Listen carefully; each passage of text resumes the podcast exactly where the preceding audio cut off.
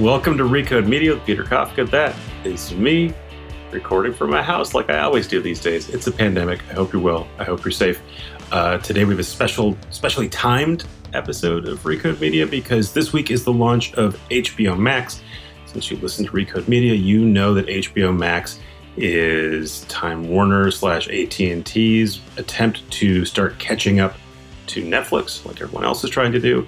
Uh, obviously, we've seen Disney launch, we've seen Apple TV launch, Quibi launched. Uh, Peacock, NBC's uh, version of this, is kind of launched, but we'll launch some more later on. It's pretty interesting time to be talking about all this stuff. So I'm glad we got to talk to Bob Greenblatt. He is chairman of Warner Media Entertainment. That's much of what used to be called Time Warner. Uh, he's also specifically in charge of their direct-to-consumer slash HBO Max rollout. Okay, that's his his bona fides. Again, I think you guys know what HBO Max is at this point, but conceptually, the idea is AT&T slash Warner Media is rolling what used to be called HBO, still called HBO, into this bigger thing, uh, this bigger bundle. I call it HBO plus a bunch of other stuff. There's old shows like Friends. There's some new stuff they're making, some new movies. There's going to be a new version of the Justice League movie, the Snyder Cut. Did indeed talk about that. And eventually, right now, if you are an HBO subscriber, the idea is in most cases, they want to sort of automatically roll in your subscription and you become an HBO Max subscriber without having to pay more. That might happen automatically depending on who you signed up with. You may have to unsubscribe and resubscribe. Uh, if it doesn't work, do not complain to me. Um, but they're trying to get this all set so it happens fairly smoothly. And then the question is will anyone who's not an HBO subscriber sign up for HBO Max? I'm skeptical, but that's the great thing. We get to see how it all pans out. Bob Greenblatt's an interesting guy to talk to. He used to run NBC Entertainment. Before that, he ran Showtime, which means that he is one of the executives who helped Netflix grow by selling um, old shows to Netflix, which Netflix used to then stream and help sort of train consumers to watch TV shows on Netflix instead of their original station, original network. Um, so we talked about that a bit. That is interesting. And like I said, we did indeed talk about the Snyder Cut. So if you're listening all the way through and you want to hear some great Snyder Cut talk, including the the maybe price tag of what it's going to cost to re-edit this thing and remake it, that's at the end of this conversation. But you should listen to the whole thing. It's great. You get to hear it right now for free.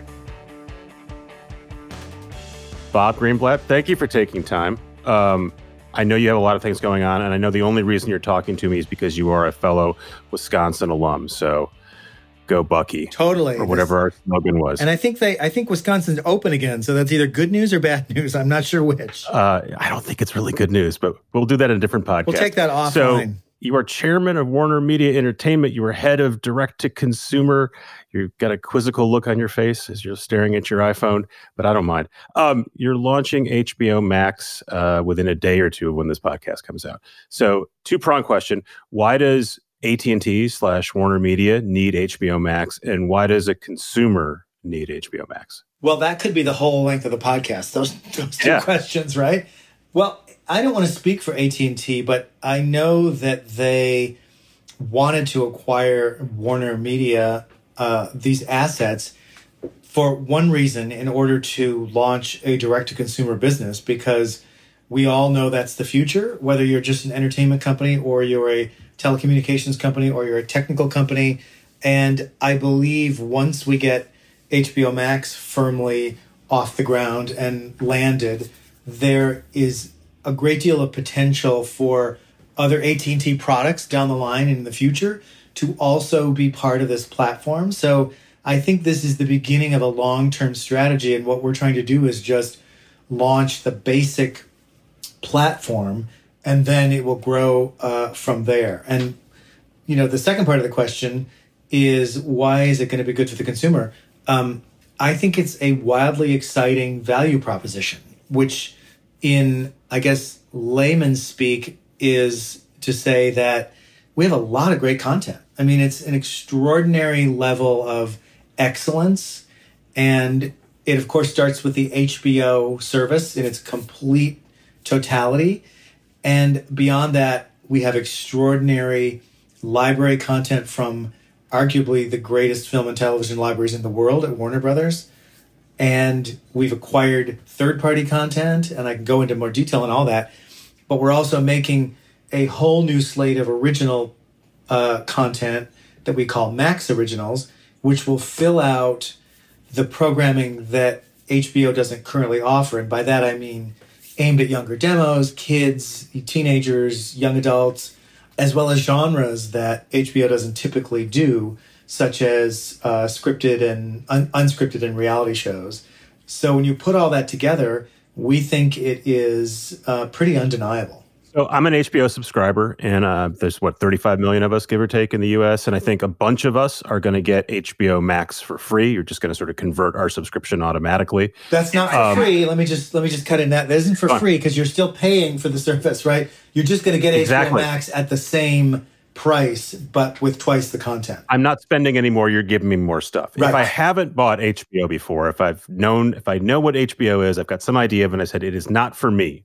I am not paying. What is the thing that is going to get me to pay the 15 bucks for HBO Max? And and by, by, the way, who am I? Like, what kind of person is someone who hasn't bought HBO but will buy HBO Max? Well, we think there's you know a hundred and a hundred some million people in the country that you know that would be on that list. And you know, while I'm being a little flippant about it, you know, we do know that there are people who you know, for many years have said uh, HBO isn't for me. You know, they don't program the kinds of things that I like, or maybe they have kids and there's not a lot of kids programming. We hope that when you realize that HBO Max is so much more than just HBO, you might be interested in subscribing. And I also think in reverse, this will accrue to HBO's benefit because I think there are some people who don't think that HBO is right for them, but just don't know how much great content is in there. And I think when it's put together on one platform, it'll all be served up together. And I think you will find content that you might otherwise not have known about that could be great for you. And specifically, we can talk about this all day long.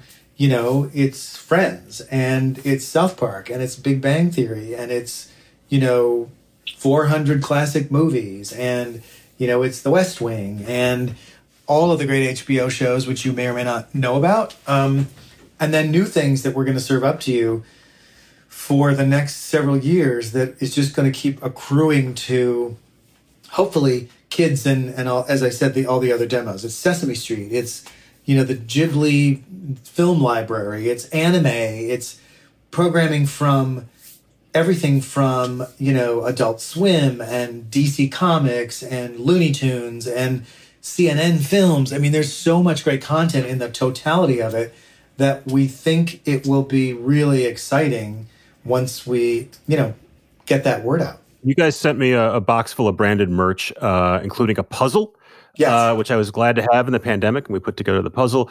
And it's also sort of, I think, the, the main branding you're doing in your posters. There's a lot of women in, uh, it's got, you've got an array of characters that are in going to be available in HBO Max. And it struck me that I saw a lot of women there.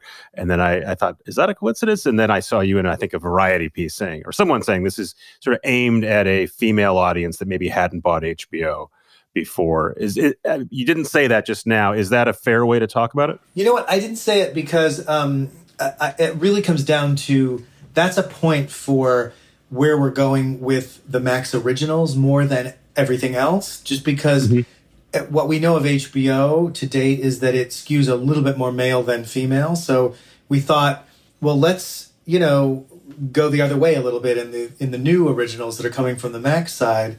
Um, but this uh, just to be clear, the entire HBO Max service is not meant to focus on one or the other, men or women. It's really meant to speak to everyone, both you know genders and all the age groups. Um, and you know, sometimes you know I look at this the the marketing materials. There's a plethora of characters from the IP at this company that we could have chosen, and you'll see it in different forms. You know, there's smaller versions of this and, and larger ones. And when you see the whole group that you referred to, yes, there's Wonder Women and the, you know, the women from Friends and Khaleesi from, you know, Game of Thrones. And of course, Dorothy from The Wizard of Oz. I think it's just serendipitous that there may be more women than men on that you know, uh, key art. Anna Kendrick's in it. She's one of your stars yep. in the originals, right? Yep. Yep. How do you determine what is an HBO show? See, HBO remains HBO. They're still making HBO. They have their entire organization. You sort of spun up a new HBO Max programming unit. So, how, how do you guys determine internally is this an HBO show? Is this an HBO Max show? And how do you work that out?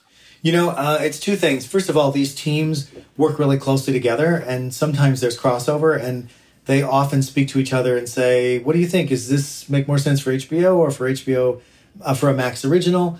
Um, that's gone really smoothly, but at the end of the day, I don't think there's going to be a great deal of overlap because we're consciously trying to let HBO continue to flourish in its lane or its lanes, and then the Max originals around it and the original movies that we're doing through Warner Max, which is a partnership with Warner Brothers and, and HBO Max, are meant to complement what HBO does. So, you know, if if you're out in the marketplace with a show that, you know, really speaks to a 20 something, you know, young woman, the odds are you'll come to Max before you'll come to HBO. And by and large, it's been pretty clean. Now there will be overlap and things that that both might look at, but you know, so far it's been it's been a pretty easy process. At the end of the day, both of these slates of programming are going to be in the platform together. So hopefully the consumer won't be thinking, "Oh, what's an HBO show? What's a Max show?" It'll all just be in there. But at the moment, you know, we also have the HBO linear channel that will continue. So there is a need to have an HBO separate brand. Um, and uh, it's been working out pretty well. Is that important a couple years from now, five years from now, that I hit the HBO Max app and I know that something is an HBO show as opposed to something else? Is it still important for me down the road to understand that that's a different thing? I think the HBO brand will always be important and will never, you know, just meld into something larger.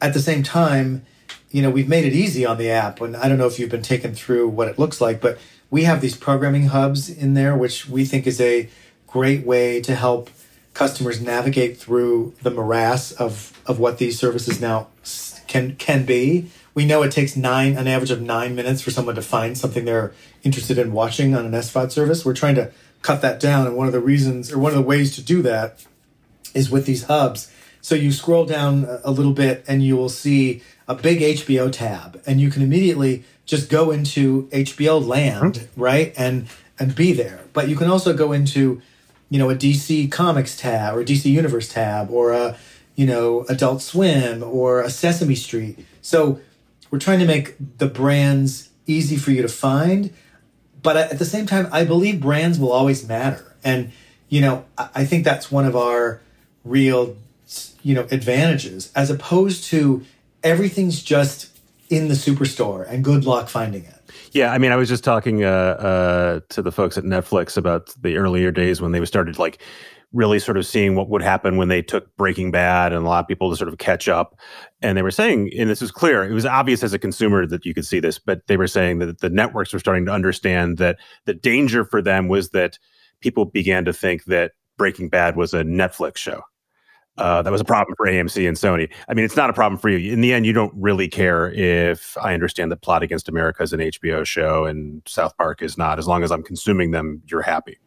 Yes, I think I want to talk out of both sides of my mouth, so I will. Uh-huh. But I do think there's a customer that you know isn't doesn't really care about brands and just is looking for programs they want to watch, and I think that's a lot of people. Don't get me wrong but I also think there is still value in brands in, inside this larger ecosystem. And so to be able to say, you know, we have these HBO shows or we have these, you know, adult swim shows, I think is is also an advantage. So we're trying to have our cake and eat it too. Um, but at the end of the day, I want as many people as possible to find, you know, Succession and not have to go, oh, where is that HBO show Succession? Um, so I think it's both, yep. and and we have the advantage of of these great brands, and you know we don't want to just dilute them by lumping it all together. I'm at home you're, I'm guessing, at home. Yes. Um, that's an obvious effect of, of the pandemic. Another obvious one is you guys haven't been able to finish shows you were planning on on bringing out this spring and summer. Talk about what launching a, a giant service in a pandemic from your house is like. Well, I've, uh, as you can imagine, I've been asked this question a lot over the last yes. uh, eight or ten weeks. That's why I didn't ask it right away. Yeah, no, it's, it's look, it's a good and fair question, and something that at the beginning of this in mid March, we were not sure what what we could do and how to do it, and I think the entire world was trying to figure out how do we continue our businesses in a completely different way from home and so we quickly assessed the situation and decided, well, can the tech platform continue to be built? And can the content be finished? And can everything be done, the marketing be executed from home? And we all agreed that we could do it. And so, uh, you know, we've we brought this thing to the final lap here with very little interruption. And it's really kind of still surprising to me that that's the case. We did shut down all of our productions um, across HBO and HBO Max and Warner Brothers Television and everything. And that will have some ramifications the longer it takes to get back up and running. But we don't know the answer to that yet. And the good news is that 95% of what we were planning to have at launch and throughout the summer is ready to go and will be there and no one will know the difference there's a couple of things behind the scenes that we'd have to we have to shift and delay a little bit both on the HBO front and the Max Originals front. Did you have to rush anything up? Stuff that was supposed to be ready later in the year, but it's you know it was the production was done. You just had to like like the way that ESPN had to move up the Last Dance by several months. Yeah, look, we were able to, and this is not an HBO Max example, but it comes to mind we were able to move. Um, we have a show called The Alienist, which is a TNT show.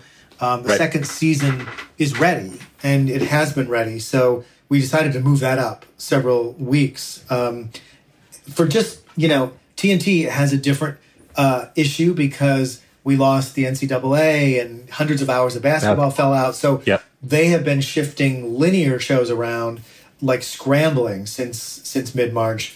So that caused the need to maybe pull some things up, which we were able to do. I think there th- there's a lot of shuffling behind the scenes, but nothing that anyone will really notice. The most um, newsworthy one, of course, is the Friends reunion special, which we were so thrilled to pull together after all these years and get them, you know, all back into this reunion. And that was meant for day one.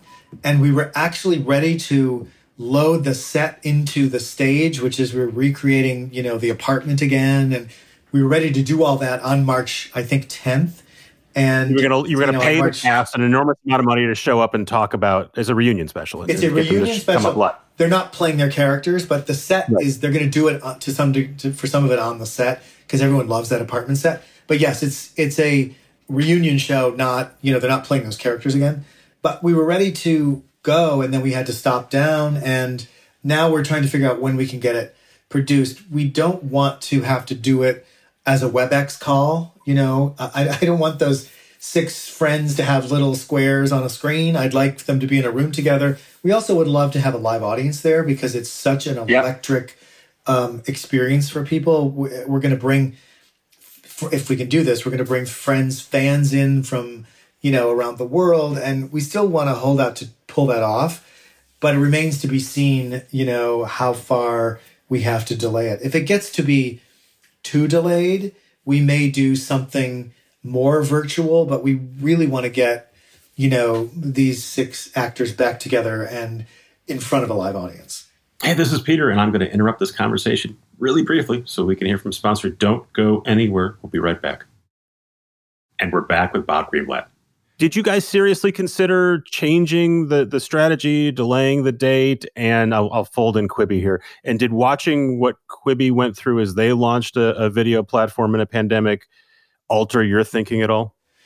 Um, we didn't seriously think about delaying the service beyond maybe I don't know a couple of days of of thinking. You know, we we thought, is it you know somehow going to be disingenuous to have a new service like this come to market at this moment? Can we can we physically get it finished, and quickly realized that A, we could, and B, in fact, as we saw people with a growing desire to watch more content from home, we thought, well, this might be actually the perfect thing to offer to people at this moment in time, not knowing how long it would it would go. Um, so it was just a couple of days of of really thinking through can we totally execute it, and um, as I said before, all systems go. And on the Quibi front, they have a completely different business model and product than we do. And I, I look, I know they have been having some, you know, challenges getting this penetrated because it was designed, it was, you know, literally designed to be for people on the run and on the go. And, you know, they're dealing with that. And I have no doubt that they will, you know, meet that challenge. For us, it's a, it's a different product. And as I said before, ideal for you to have, you know, at home with family or with loved ones and not have to worry about, you know, venturing out into the world. And you get new stuff or stuff that's new to you to watch. So that's that's an easy ask. Do you do you think that Quibi's problem is their format and, and sort of the phone idea, or or it's the stuff they were asking us to watch? You know what? Um, we're investors in Quibi, and I, I'm rooting for them to win. So um, I think it's probably more you know, the issue of what the world is going through. Um, they have a lot of great stuff to offer. And, you know, Hollywood has really rallied to, to Quibi, and there's great shows by lots of people, some of whom are, are good friends of mine. So we're really rooting for them to to succeed. It was a politic answer. You, you used to run NBC Entertainment. Before that, you ran Showtime as you were running those two companies, we were watching the ascent of Netflix. And I'm, if you time travel back, did you understand what Netflix was doing and sort of the threat to established media they were they were going to pose at the time, or did you not see it?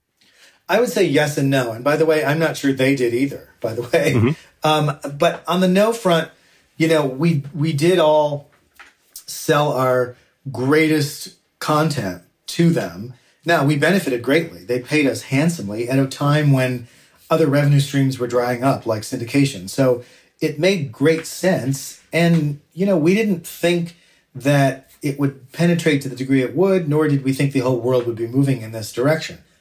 Except there are some really bright men, uh, you know, who did foresee that Peter Chernin and Jeff Zucker. And they put together a little service called Hulu, which was specifically designed to go direct to the consumer with broadcast television content, right?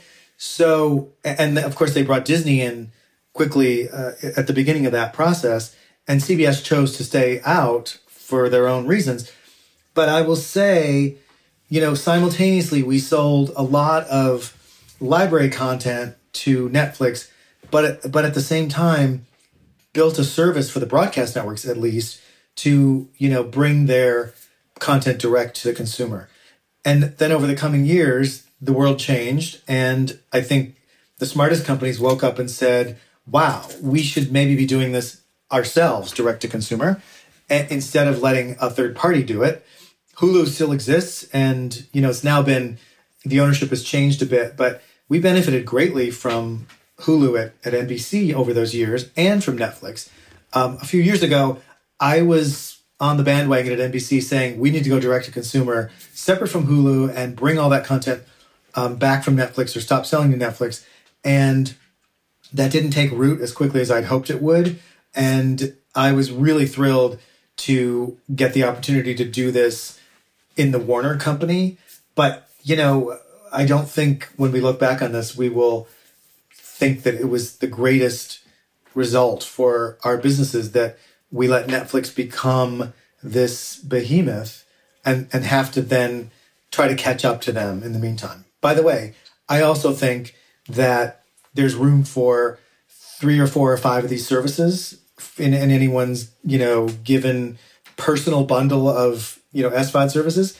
And Netflix is great. I love it. I, am a fan as a consumer. Um, so more power to them.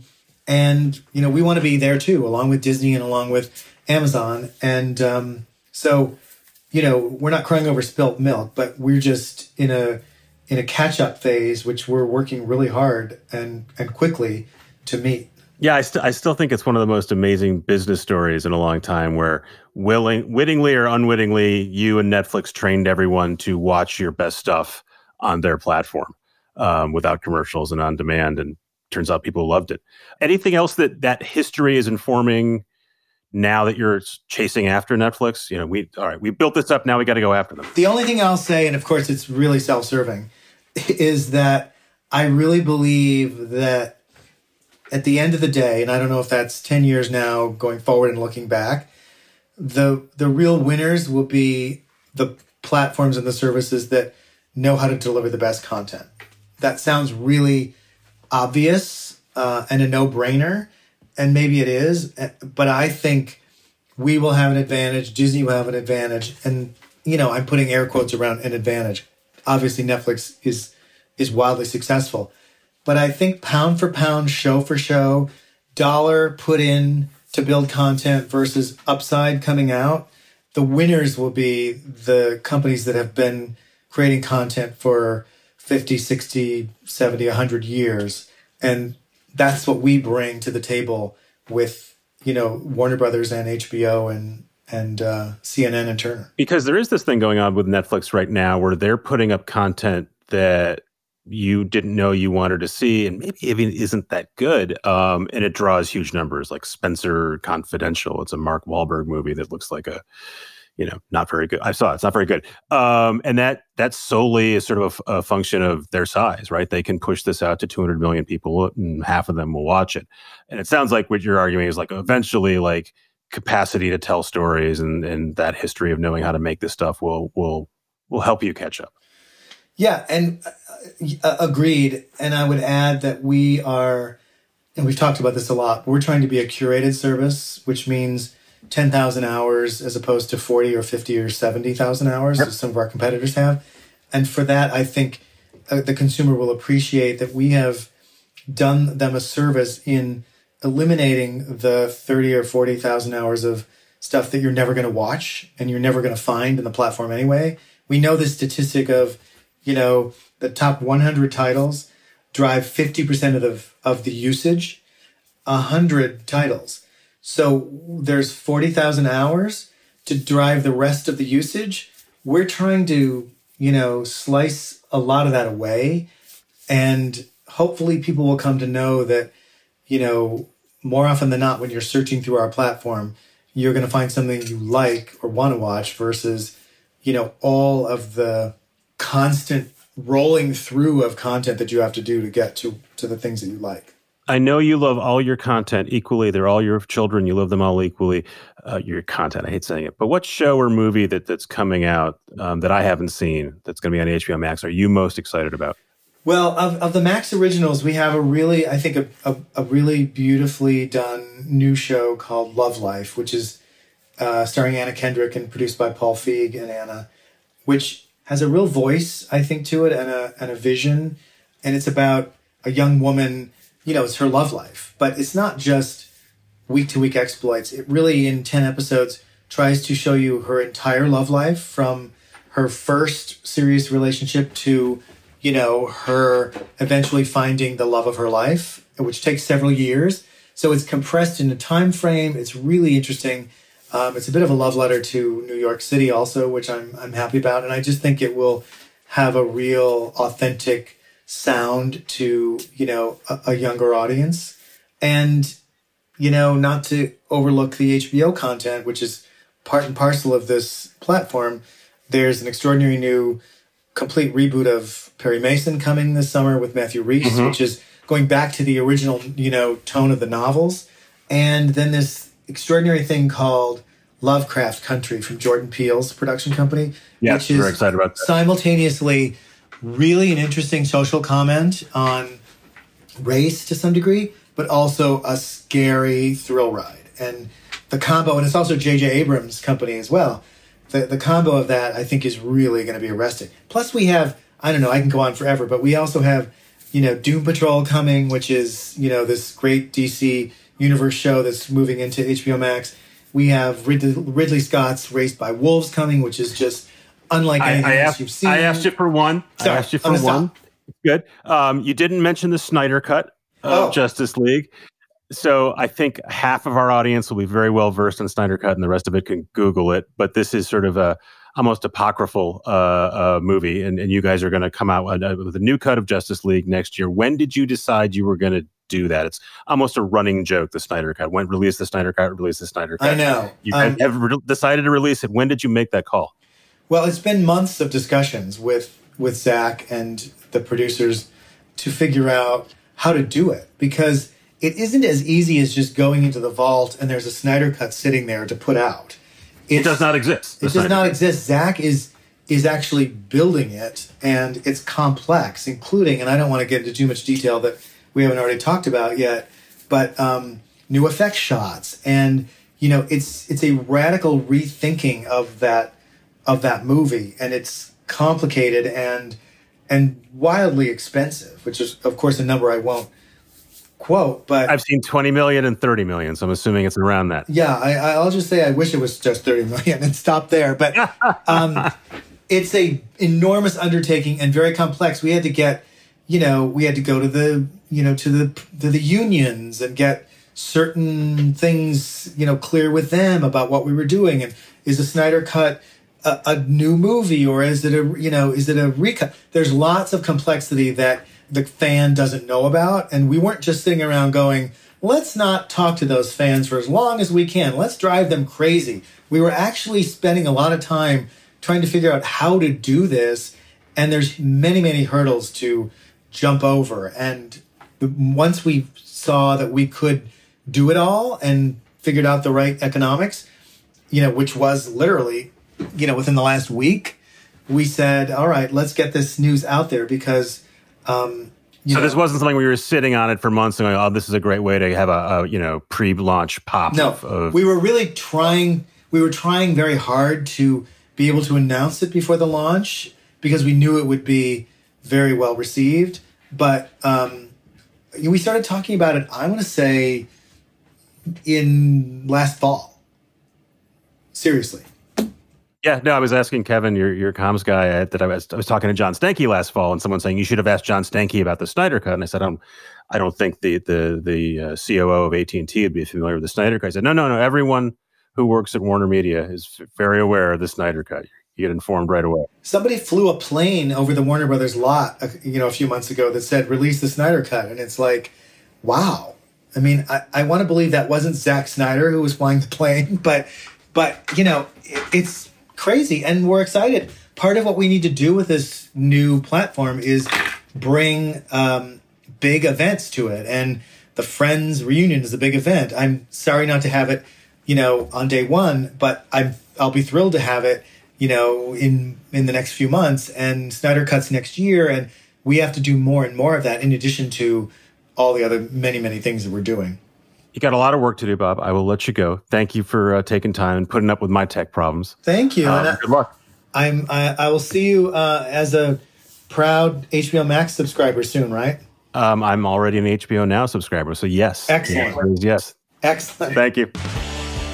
Thanks again to Bob Greenblatt. Thanks again to Jelani and Joel who produced this show and edited it. They do really good work. Thanks again to our sponsors who let us listen to this show for free. We love our sponsors. Thanks again to you guys for listening. Thanks for writing. Some of you have written in with suggestions for future guests. Keep them coming. Very much appreciated. And again, we've got new stuff coming for you next week, the week after that. We're going to keep coming. Lots of good stuff coming down the pike. We'll see you very soon.